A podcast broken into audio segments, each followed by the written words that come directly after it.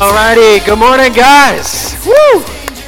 Man, that felt good. That last song is like my, my life song right there. Man, just seeing God do it again and again and again. And I had some things this week where, man, there was no way. you know what? How many of you are with me on that? Like, there was no way. And if you're still like, there's no way yet, I want to encourage you that God did what we sang this morning in my life over and over again, even this week. He made a way when there was no way. So hang in there, and uh, I am going to systematically attack through the Holy Spirit in the Bible any doubt you may have today. So we're going to leave here full of joy. But first, but first, if you're visiting with us, uh, thank you for coming. I want to meet you. Uh, I'm the lead pastor here. My name's John, and I'll be hanging out down here after our worship service. Again, I'd love to meet you. There should be a connect card in front of you. Looks something like this here. Uh, right in front of you in the pew. We'd love it if you filled that guy out. And uh, right after our service here, on the other side of that wall, there's a couple of really cool looking tables. You can drop it off to some smiling faces. They want to meet you.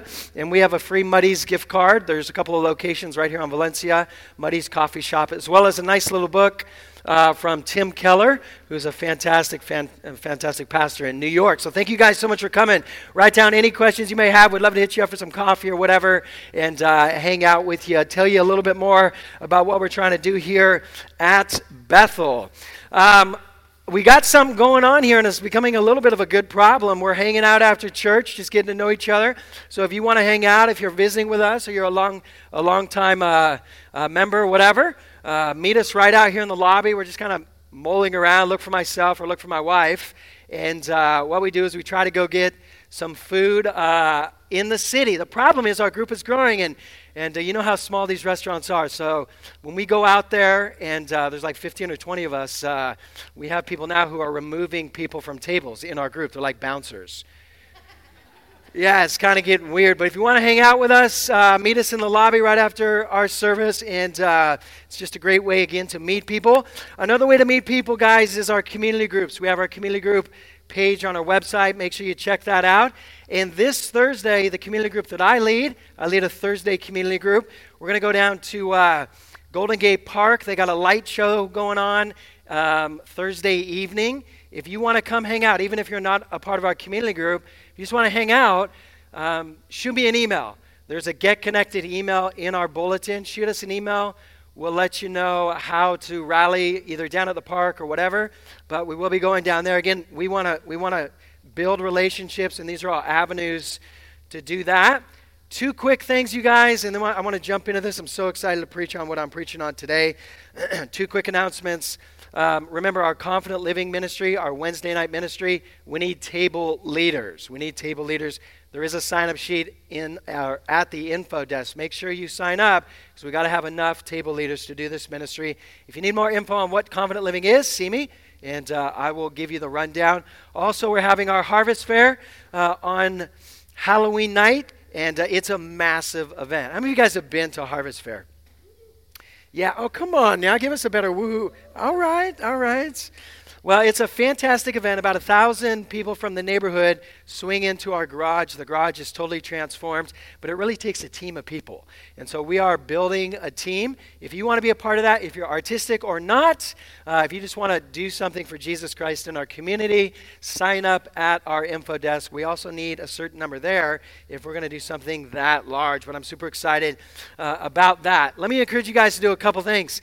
Take steps towards Jesus, whether that's joining Bethel, saying, This is my home, this is my church, uh, or it's jumping into a community group, or it's becoming a part of the band, or whatever it is, start praying and taking steps deeper into the community called Bethel and towards Jesus Christ. All right? Sound good? Amen. Are you ready? Yeah. I want to do some I want God to do something so special today. If you are here and you're battling guilt, I want you to leave free. I mean, I just want you to leave so free. This is probably the last sermon in this series we've been calling Summer of Love. Um, I have no idea what I'm going to preach on next week, but you don't want to miss it. And you, you definitely want to bring a friend too. Um, but uh, yeah, I think this is my last uh, sermon in this series on love. I don't know about you, but I have transformed so much talking about love. Now on PBS, if you uh, if you have too much time on your hands, uh, you can look on their website And uh, there's a new documentary on the Summer of Love, 1967. Is that right? 67? How many of you guys were at the Summer of Love, 67? Oh, come on. We're talking about grace today. Well, this documentary, um, it really works through everything that was going on during that time and why people came and why it took off and why literally tens of thousands of, of people came to the city. And uh, in 1967, it was the peak in American history for young people. There were more young people than there have ever been in America during 1967. And so everybody comes here and one of the one of the big terms that were that was used when people rallied in Golden Gate Park and everywhere else was the be in. It was the human be in, right? The human be in. And so I'm, you know, and that is like everybody can be in. Everybody can gather here and fit in. We're breaking down all barriers and all fears. Like we're coming together. And here's what the documentary said as, as uh, the interviewer was interviewing this guy from 1967. He goes like this, you guys, and I want you to think of Christianity. We are trying to do what no one has ever done in this culture. This got me so excited. And then he goes like this We're trying to find a new way for humanity.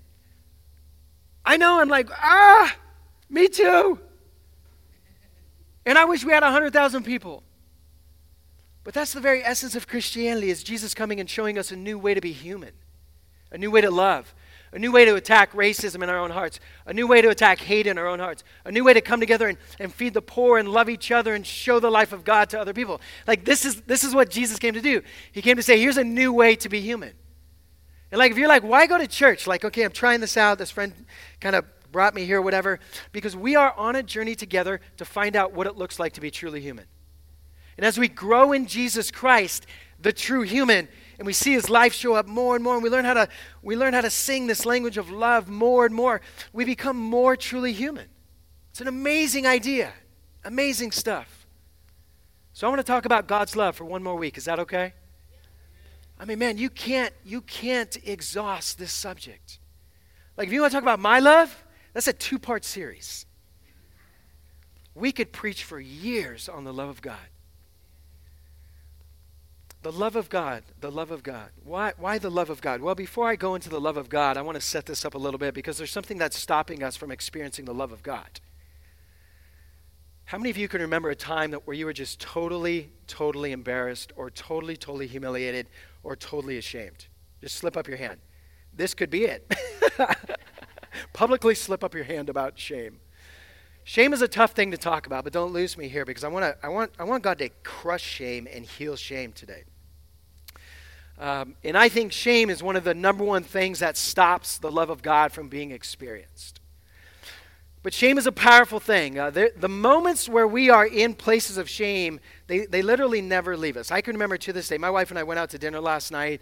Um, we're hanging out down in Valencia, and I asked her this question, like, honey, what, what is like one of the biggest, nothing crazy or anything, but what are some of the biggest memories of shame and embarrassment you had? And so she's, we're like swapping these stories. And here's the story I told her. I'm like, okay, so in the fifth grade, and I'm going to get to First John 4 in just a minute, but I got to I gotta tell you this story to set it up. In the fifth grade, I was a, I was, I was, I was a bad kid. I was like a really bad kid. Um, and recess was my place. I went to school to go to recess pretty much. And I didn't even go to recess. I went to recess because I own guys, I owned the football field. I'm just preaching, I'm preaching today. I owned that football field. And I had like a whole squad, like all the inner city kids who were on our our normal football team, we would show up at recess. We went to school together, and we would play the normal kids at football. And we would crush them. I loved it. It was fantastic stuff. I obviously needed Jesus. Uh, but man, it was fantastic stuff. So um, I was getting in so much trouble playing football. like, yeah, I know, I know, I'm working through it. I was getting in so much trouble playing football on the recess fields that my principal um, forced me into band. What's up with that? He's like, John, you need to, band practice goes on during recess, and you must go join the band. like, no more recess, kid. And I'm like, you know, by force, I'm begrudgingly going to do this thing. And so I'm not kidding you guys. I picked the loudest instrument just to create havoc. I'm like, you're going to force me into band? I can play this game. And so they let you choose your instrument. I chose a saxophone. Like I just wanted to be like, bah! And disrupt everything. And uh, yeah, I, am not kidding. I told you I, I, I, have problems. And so I joined this band, you guys, and you know, kind of forced into this band. And all of a sudden, like three weeks in, and I'm not kidding you. Um, I I don't know if I played a note for three weeks. I literally did this because there were two other saxophonists or players or whatever next to me, and like 30 other kids playing other instruments. And I would go like this, but I wouldn't play. I would just so they would think I was playing. Yeah, that's why they won't let me in the band. And so all of a sudden the teacher says, Well, in three weeks, we're going to have a test on the material that we have been playing. I'm talking about shame and humiliation here. And uh, here's what here's what we're going to do. We're going to go around the room, and everybody's going to stand up, and they're going to play a four minute part, and then they're going to sit back down. The next person's going to stand up, play the four minute part. Now, let me remind you, I have not played a note since I joined the band. And I'm not about to start practicing at home because I play football. And so I put this thing off until the test day.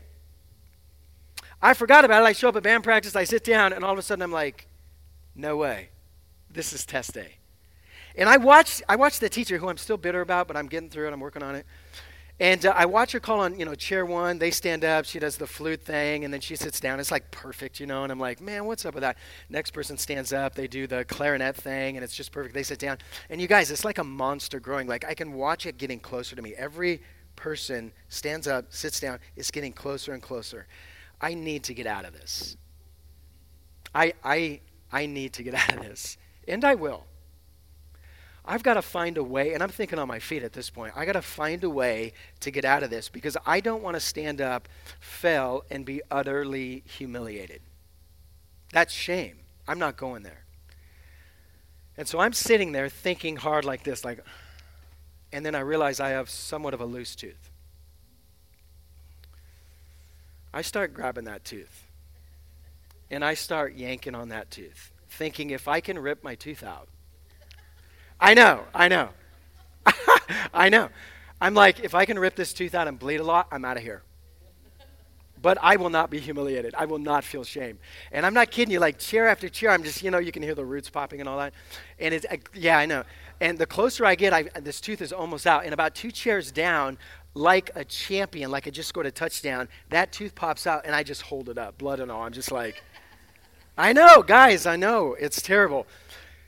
And the teacher, I mean, I'm, I'm not even sure what the girl did, but I know the teacher looked right at me and she's like, John, what is going on? And I got this toothy grin, like blood is running down my face. And I'm like, I can't do the test.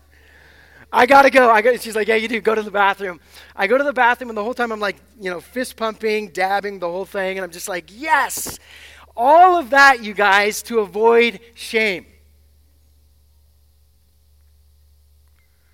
What is going on with shame? What is that feeling? What is that fear? This, this is the working definition of what shame does. Some of you guys should write this down because I'm not saying this to hurt you, I'm saying this to liberate you. Some of you are stuck in shame. You've done things that you are struggling with and you're struggling towards people and God, and we can break that today. Here's what shame is shame is the threat of being unlovable. That's all it is. It's, it's just the threat of being unlovable. You see, I'm so desperate to fit in as a human being that if I stand up with a saxophone and I'm like, hey guys, all 30 of you, I have no idea how to play this thing. I've been faking it the whole time and then I sit back down. The great fear is that I won't be loved. The great fear is that I won't be accepted. And I'm made to be loved and be accepted. And if I was to ask you this morning, serious guys, how many of you guys believe that love, being loved, and belonging is the most important human experience? How many of you would say that? And if you're like, ah, I don't know about that, well, Genesis 3, we're going to find out in just a minute, that's the very two things that were lost. Um, any, any Harry Potter fans here? Yeah, I'm, I'm working on that. The Dementors. You guys remember the Dementors in the books or the movies? This is what shame feels like. Um, when, the, when the author, and I'll throw an awful slide up here in just a minute, when the author of Harry Potter um, describes these dementors. They're these monsters that come, and I want you to think about shame. And that's why these authors do that. Uh, these authors write these things to, to, to kind of capture the idea of shame. What happens is um, these dementors will come and they'll suck the light from you. They'll suck the light from you. And they'll leave you in a state of, of no energy, of sadness, of embarrassment. They will, they will suck all the joy out of you. And that's what shame is like.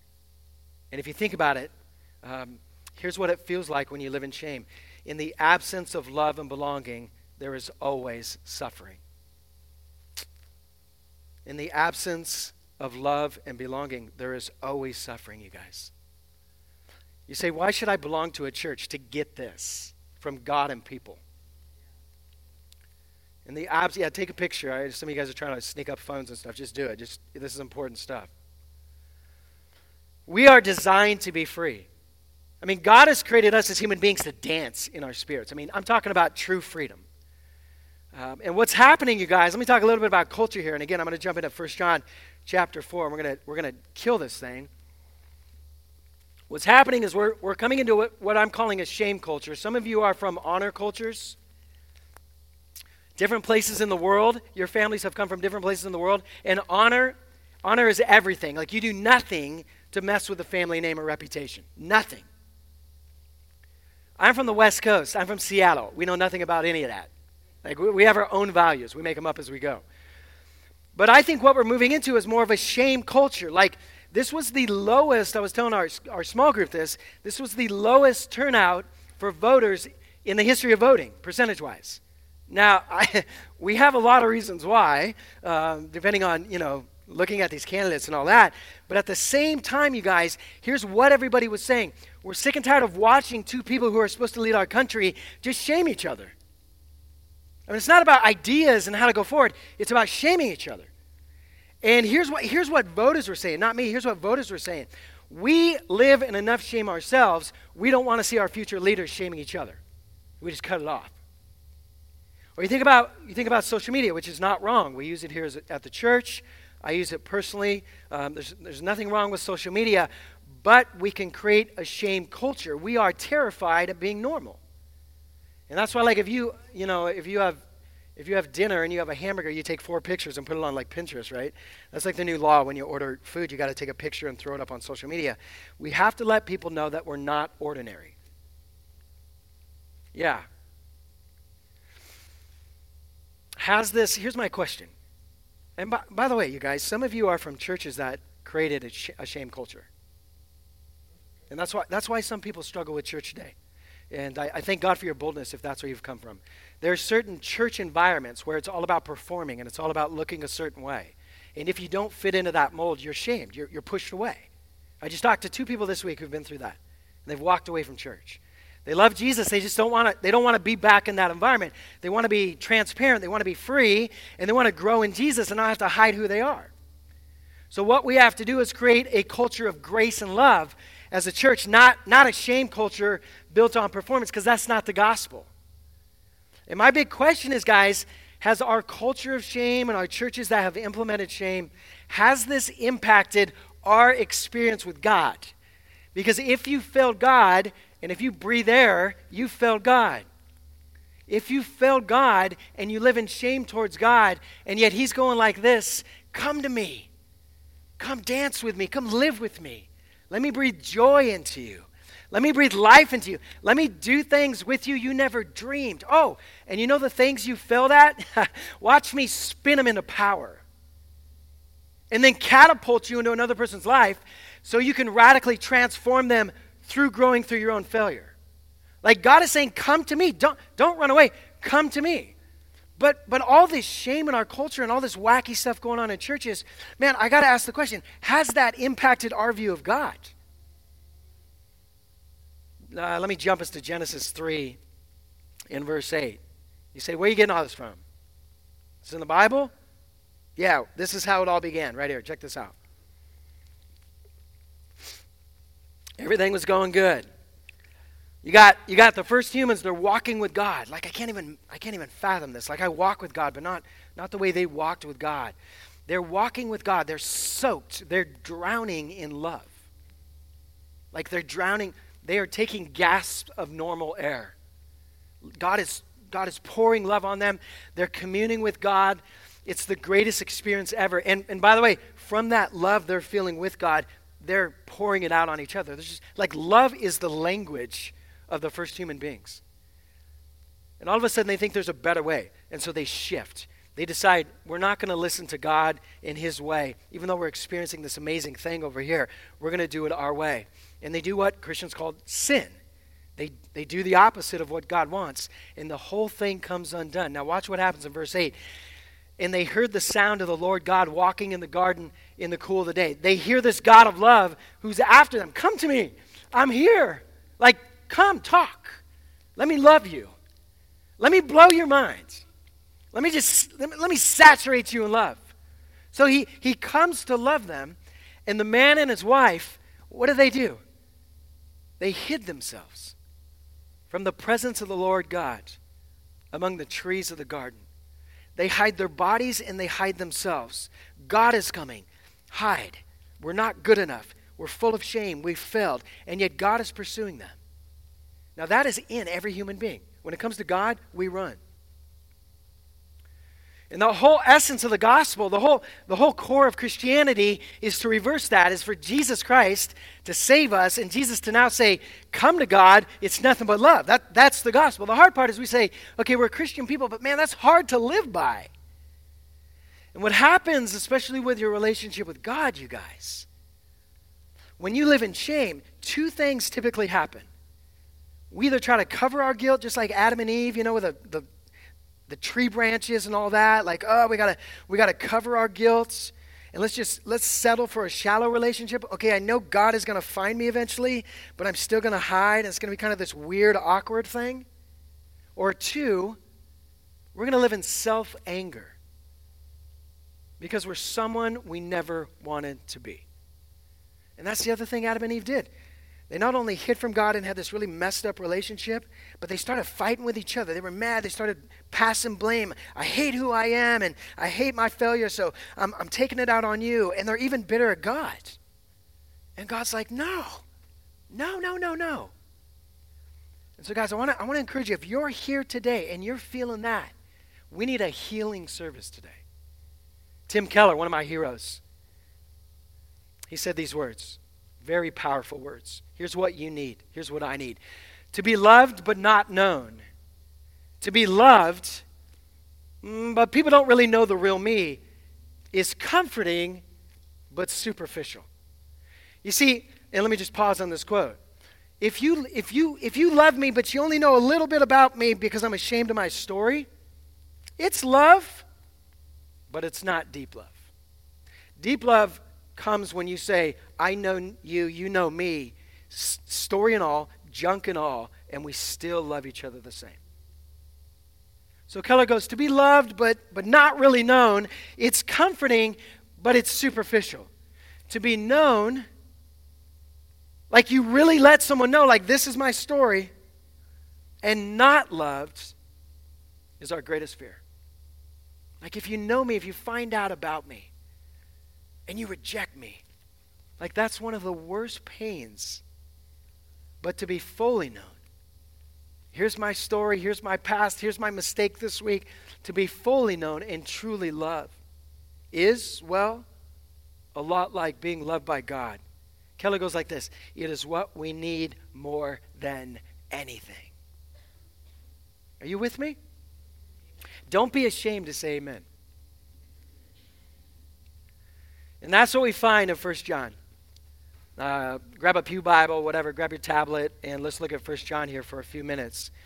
Um, one, one verse, maybe two verses, it's enough. I've been feeding on 1 John 4 18, one half of it for a whole week. It's got that much to it. It's a feast. So go to 1 John, and here's what John is doing. John is an early church leader, that's all. And he's writing this letter to a bunch of churches. And these churches, you guys, just like us, man, such little has changed in history. Just like us, they've been told all these things about God, how God views them. And a lot of it's come from other religions. Um, there, are two, there are two primary forms that cover all religions.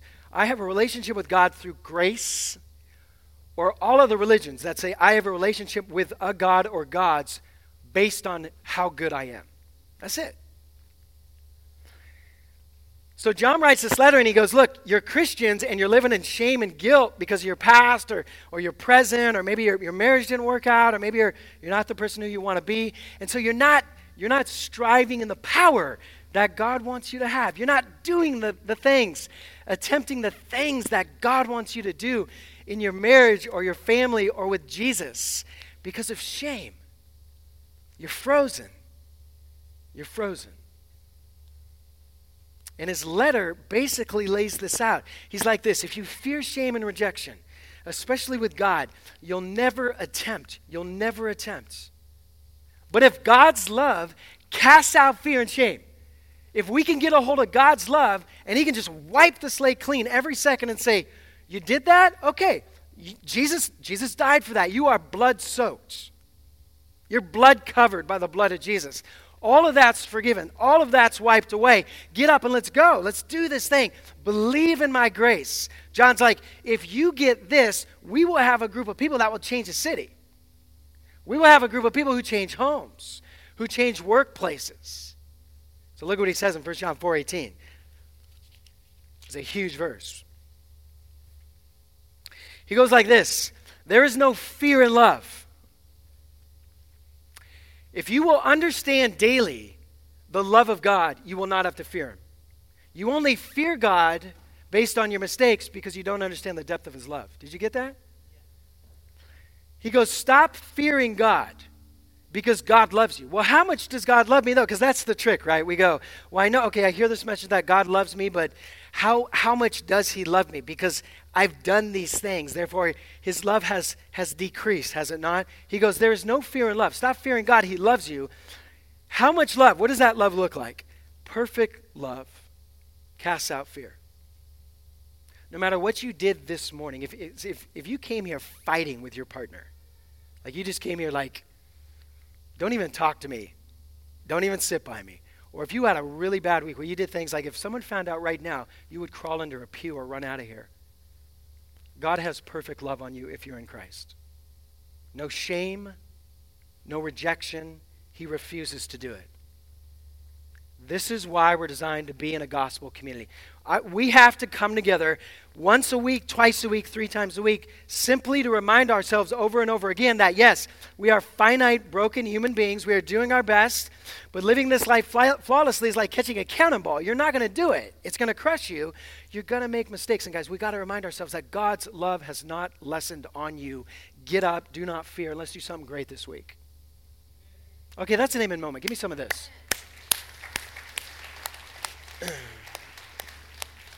yeah, like I'm pouring out my heart and I started sweating right there. I was feeling some shame. So I got to have a little of that. You got to work with me, all right? Get excited about this thing. Uh, 1 John 1 4. Check this out. This is a good pastor right here. He goes, not me, John. He goes like this 1 John 1 4. Why are you writing this letter, John? What do you want? We are writing these things so that our joy may be complete. Like, I want when you walk out of here, I want your joy to be complete. How do we get there? We have a collision today. Your shame needs to collide with the gospel of Jesus Christ until it's wiped out. So write that down. If you struggle with shame this morning, and it's perfect timing because we're, we're going to the table, and that's all about grace right there. It's all about the reminder of grace right there. So if you're struggling this morning, here's, here's what I want you to write down. If you're struggling with shame, create a hostile environment for shame to live in. I love that. Just create a hostile environment for shame. Like, shame, you are not going to feel comfortable in this head and heart today. Like, I'm going to rock you. And here's, here's the hostile environment that I'm going to create shame, and you're going to collide. It's the gospel of Jesus Christ. It's the good news that because of what Jesus did on the cross, his love will never fail you. Let's get after this. So if you struggle with shame, I want us together in this worship service to create a hostile environment for it, and we're going to drag our shame into the gospel and watch the gospel light crush it down. Look at 1 John chapter 4, verse 17. You guys good? Are these hard topics? Okay, good. We'll do part 2 next week. 1 John chapter 4. Look at verse 17. now, I think one of the hardest things for me to accept because I'm surrounded by human beings who are doing their best to love, and I'm doing my best to love, But when people do me wrong, my love dips. I'm a human. Um, the hard part to accept is that God's love doesn't. Because we don't experience any of that anywhere on this earth.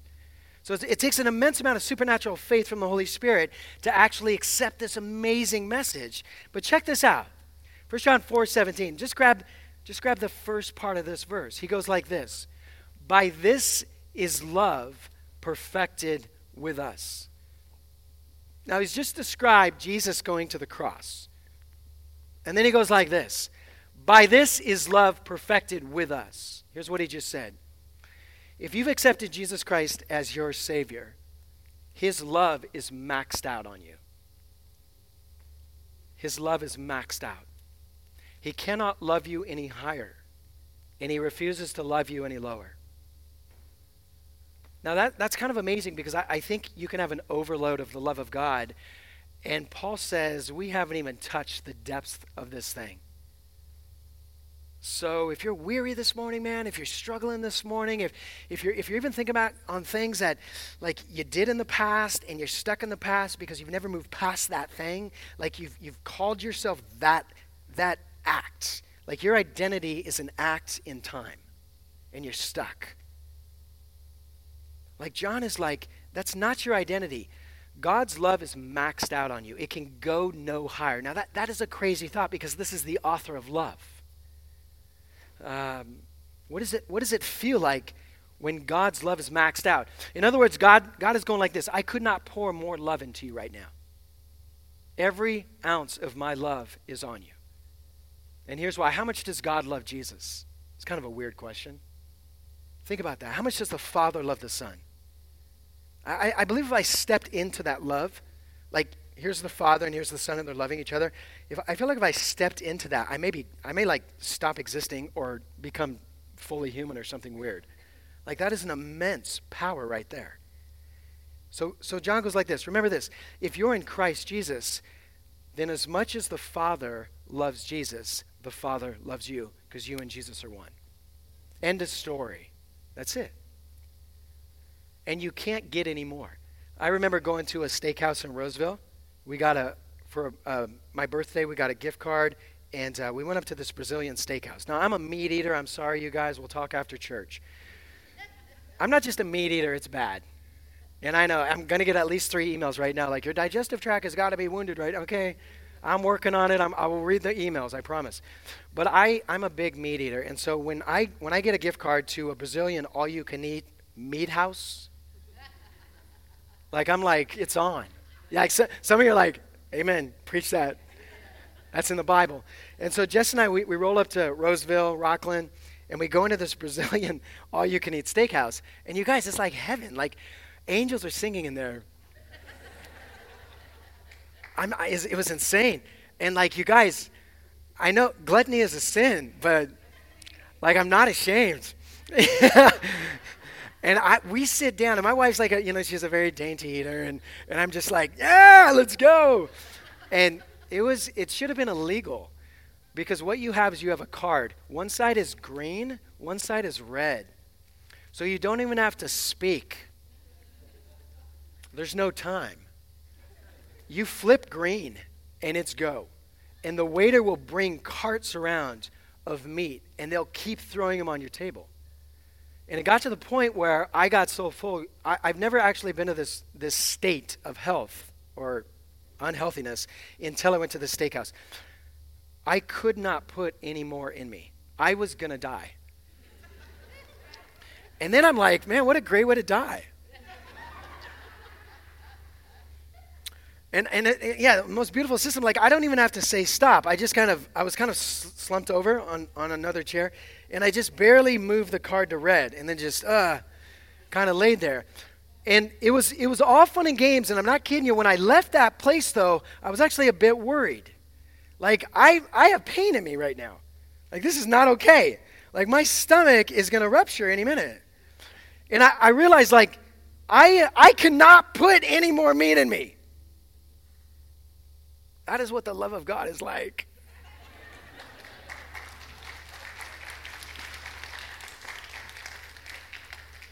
We're so messed up if I got to communicate the love of God like that. but I'm serious, you guys. Like, God could not pour more love. And I'm going to freak some of you out right here if I haven't already. Um, if you're in Christ Jesus, He's singing about you right now. And I know I, I, say it. I say it from time to time here. I always thought it was like a bad rap song. Like he's like, "I'm tired of you down there," or something like that. It's not. Like he's thinking about us and singing about us. Yeah, but what about what about that stuff I've done? Hasn't changed it. Hasn't changed the song. The song is loved always. And when you don't think God accepts you and loves you, you give shame incredible power. I mean, you are you are igniting it. You are throwing gasoline on a fire. You are giving shame the power it needs to freeze you right where you're at. And that's why the devil is called the accuser. All he's got to do is accuse you so you question God's love and you freeze. You're done. And that's why we got to have collisions with the gospel daily. Like, I got to remind myself and I got to sing about these things like, God loves me. And He doesn't just love me like I love people, He loves me like an all you can eat meat house. And here's what love is, guys, and this is how God wants to have a relationship with you. Love is when, here's a definition of love love is when we allow our deepest, most vulnerable selves to be seen and accepted. That's love. And God, through Christ, is like, I not only see the real you, like, I, I see you, I know what you did, and I love you the same. And what's kind of a trip, it's like I don't want to think about like my failures in order to think about the love of God. What's weird is when I think about how much I've, I've messed up this week, it actually is the very thing that's, that's exploding this love in my head, in my heart. I'm like, but I've done these things, Lord. And that magnifies his faithfulness and his love towards me. See, guys, you got, you got a choice to make. If you're living in shame, if you're struggling, you have two options. That's it. You only got two options on what you're going to do this afternoon. Two options. You either walk into your story and you own it. I did it. It is a part of my story, but it has never shaken God's love and belief in me. Or you can stand outside your story because you're ashamed of something. And man, you're going to live in regret. And God does not want that. 1 John 4 17. Let's check the second half out. By this is love perfected with us, so that we may have confidence for the day of judgment. Like, I know God loves me. When I stand before God one day, it's, it's all good. It's all good. And all the myths, like your life is going to be thrown up on like a big screen for all the saints and angels to see, that's a lie. Like, there's no big screens in the Bible. All of that is junk. All of that does not live within the gospel. God is love. God is acceptance. God, God is faithfulness. God is pursuing you. He goes, I've got confidence in the day of judgment. Watch this. Because as Jesus is, so also are we in this world. And you're like, John, what'd you just say right there? Me or the. Okay. Here's what, here's what he says Just as God loved Jesus while Jesus was walking through this crazy, broken world, God loves you the same as you walk through this crazy world. That is the Christian gospel. 1 John 3:21, look at this.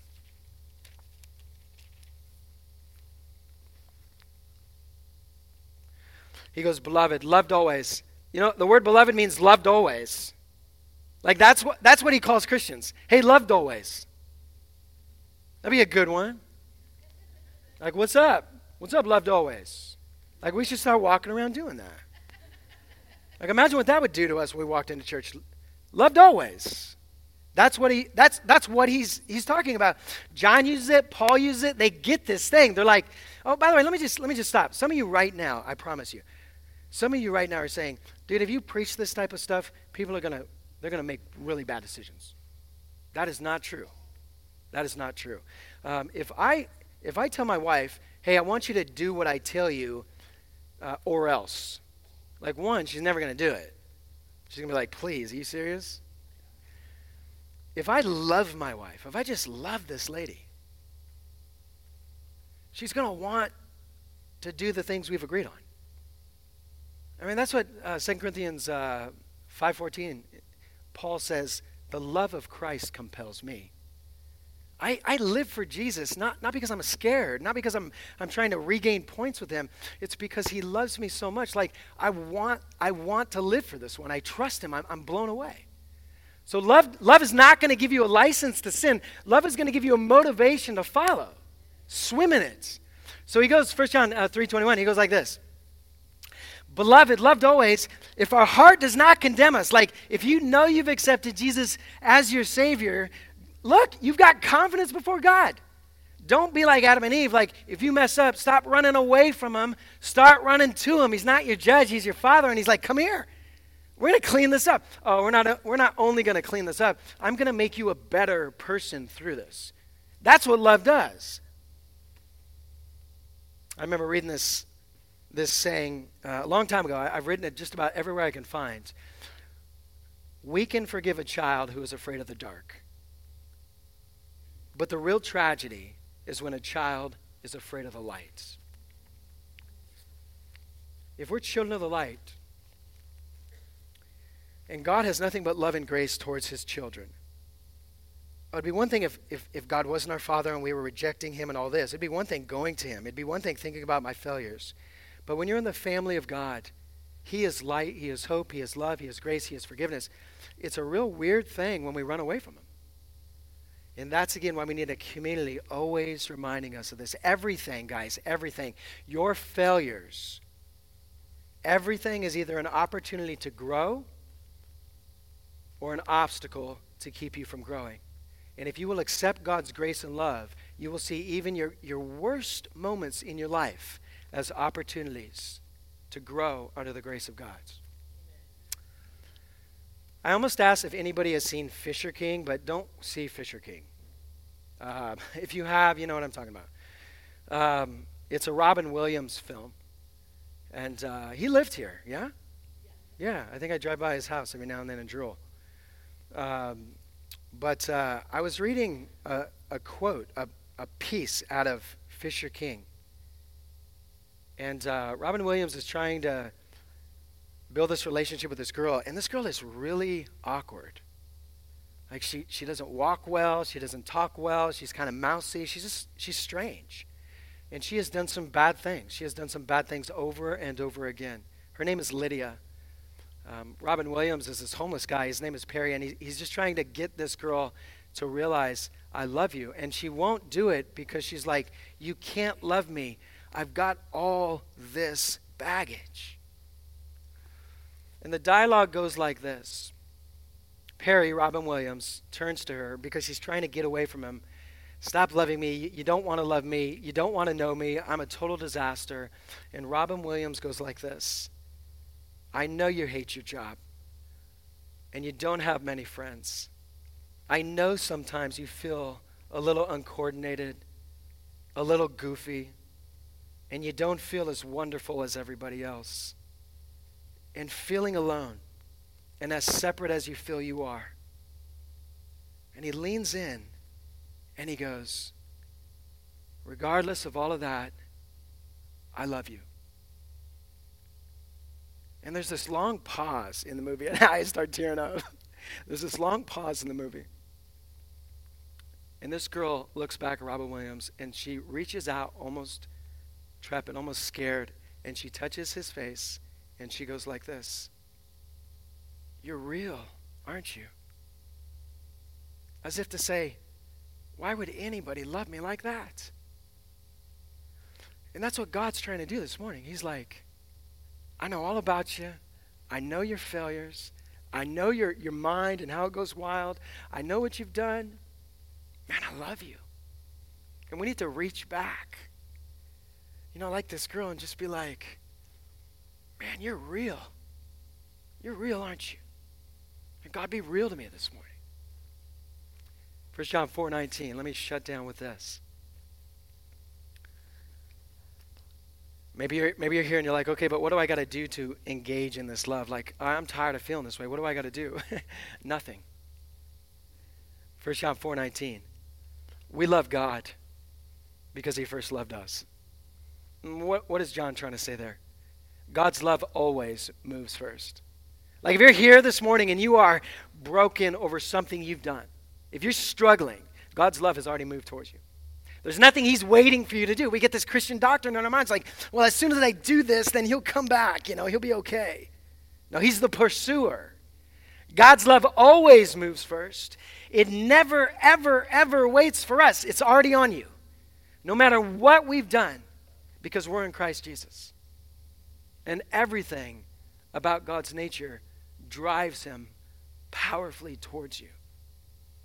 We love God this morning because, in spite of everything we've done, God has already soaked us in His love. Let's kill shame this morning. Let's pray together. And we're about to go to the table this morning. And we need to have a true spiritual experience with God.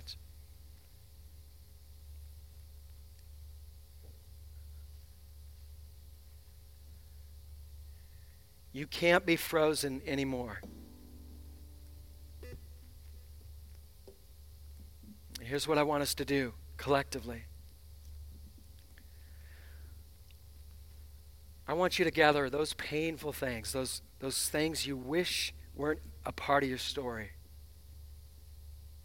And I want you to literally visualize Jesus Christ standing in the pew behind you, in the aisle behind you. And I want you to feel his hands on your shoulders. And I want you to hear his voice saying, I know all about it. And I love you.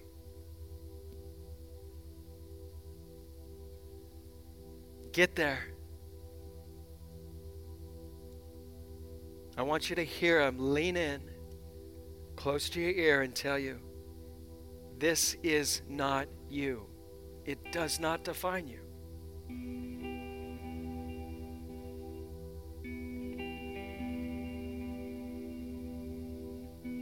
And I want you to let go of it.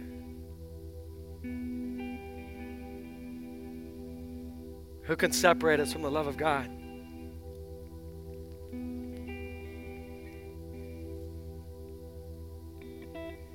Well, the Bible speaks to it nothing. It is Christ who's died and has risen again, keeping you loved and forgiven every second. It is only us who refuse to forgive ourselves.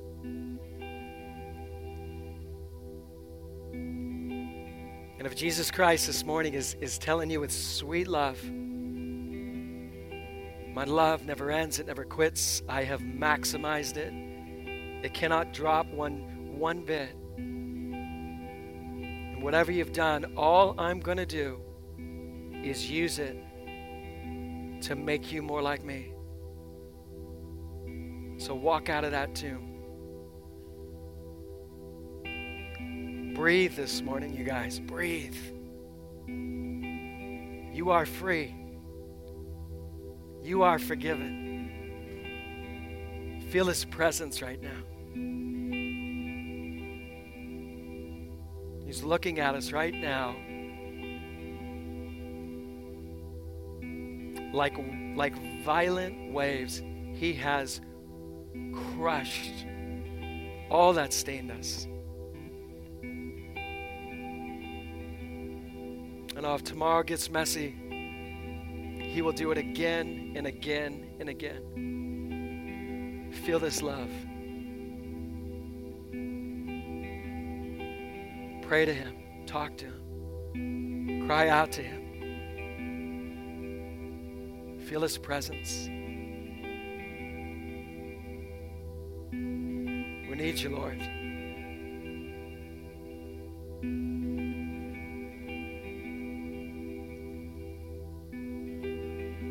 Faith, Lord. We believe, Lord, but help our unbelief. There's parts of us like we just can't let go.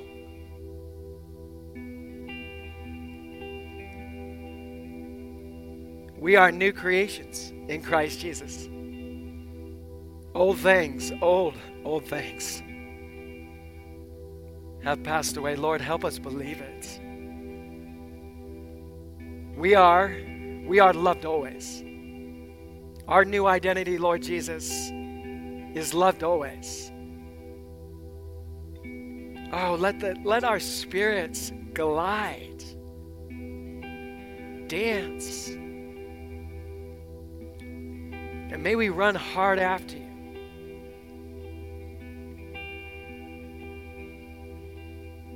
As we go to the table, Lord, as we remember the body and the blood, tell us the story again. It's, it's covered, it's destroyed. The evil one has been destroyed. The cup is empty. The wrath is gone. No judgment. You are victor. I pray as the cup and the, the bread is passed, Lord, that you will do something absolutely supernatural in the hearts of people, that you would heal. And as they sing to you, Father, something would snap and click in beautiful ways as your love drowns us in joy this morning. We are more than okay. We are forgiven. And we are the children of light. And you are the Father of light, and we want to run to you this morning. So heal us.